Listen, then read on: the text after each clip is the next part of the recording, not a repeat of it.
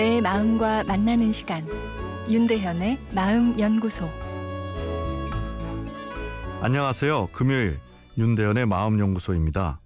오늘은 시즌 2의 심리학이란 내용인데요. 새로운 시즌으로 어, 흥미를 불러일으키는 것 어, 미드라 불리는 음, 미국 드라마의 아, 홍보 전략이죠.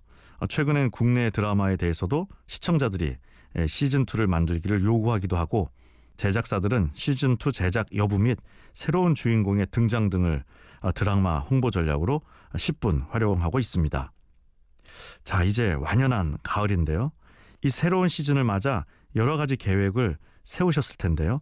그 안에는 건강과 관련된 계획이 보통 꼭 들어가게 되죠. 올해가 가기 전에 꼭 금연할 거야. 이제 매일 하루도 빠지지 않고 1시간씩 운동할 거야. 아, 또는 일주일에 한 번 이상 술자리를 갖지 않을 거야. 뭐 등등이 있습니다.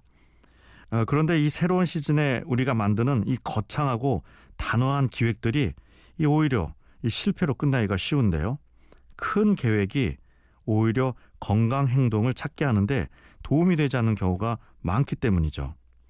건강 행동 변화에 있어서 이 가장 중요한 요소가 자기 효능감입니다. 자기 효능감이란 특정한 문제를 자신의 능력으로 성공적으로 해결할 수 있다는 자기 자신에 대한 이 긍정적 마음인데요. 어, 그런데 자기 효능감을 느끼고 증진시키는 데 있어서 가장 중요한 것이 처음, 초기의 성공 경험입니다. 어, 따라서 성공 가능성이 10%인 거창한 계획보다는 성공 가능성이 99.99%인 계획부터 시작하여 차츰 목표를 높여가는 것이 효과적인 계획입니다. 더불어 초기 성공에 대한 정서적 지지와 결과에 대한 칭찬이 매우 중요합니다. 칭찬은 고래도 춤추게 한다는 말처럼 초기 성공 경험에 대한 주변의 따뜻한 지지와 칭찬은 아, 자기 효능감을 증진시키는데 핵심적인 요인입니다. No pain, no gain. 고통 없이는 아, 성취도 없다는 말인데요. 건강한 행동 변화를 새롭게 만드는 측면에서는 좀 틀린 말인 것 같습니다. 이 초기 고통은 실패를 줄 뿐이기 때문인데요.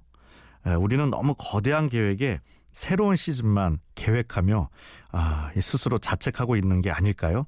또 나와 주변의 조그만 성공에 대한 칭찬에 인색한 것은 아닐까요? 이제부터는 가볍고 즐거운 새로운 시즌을 계획해 봅시다.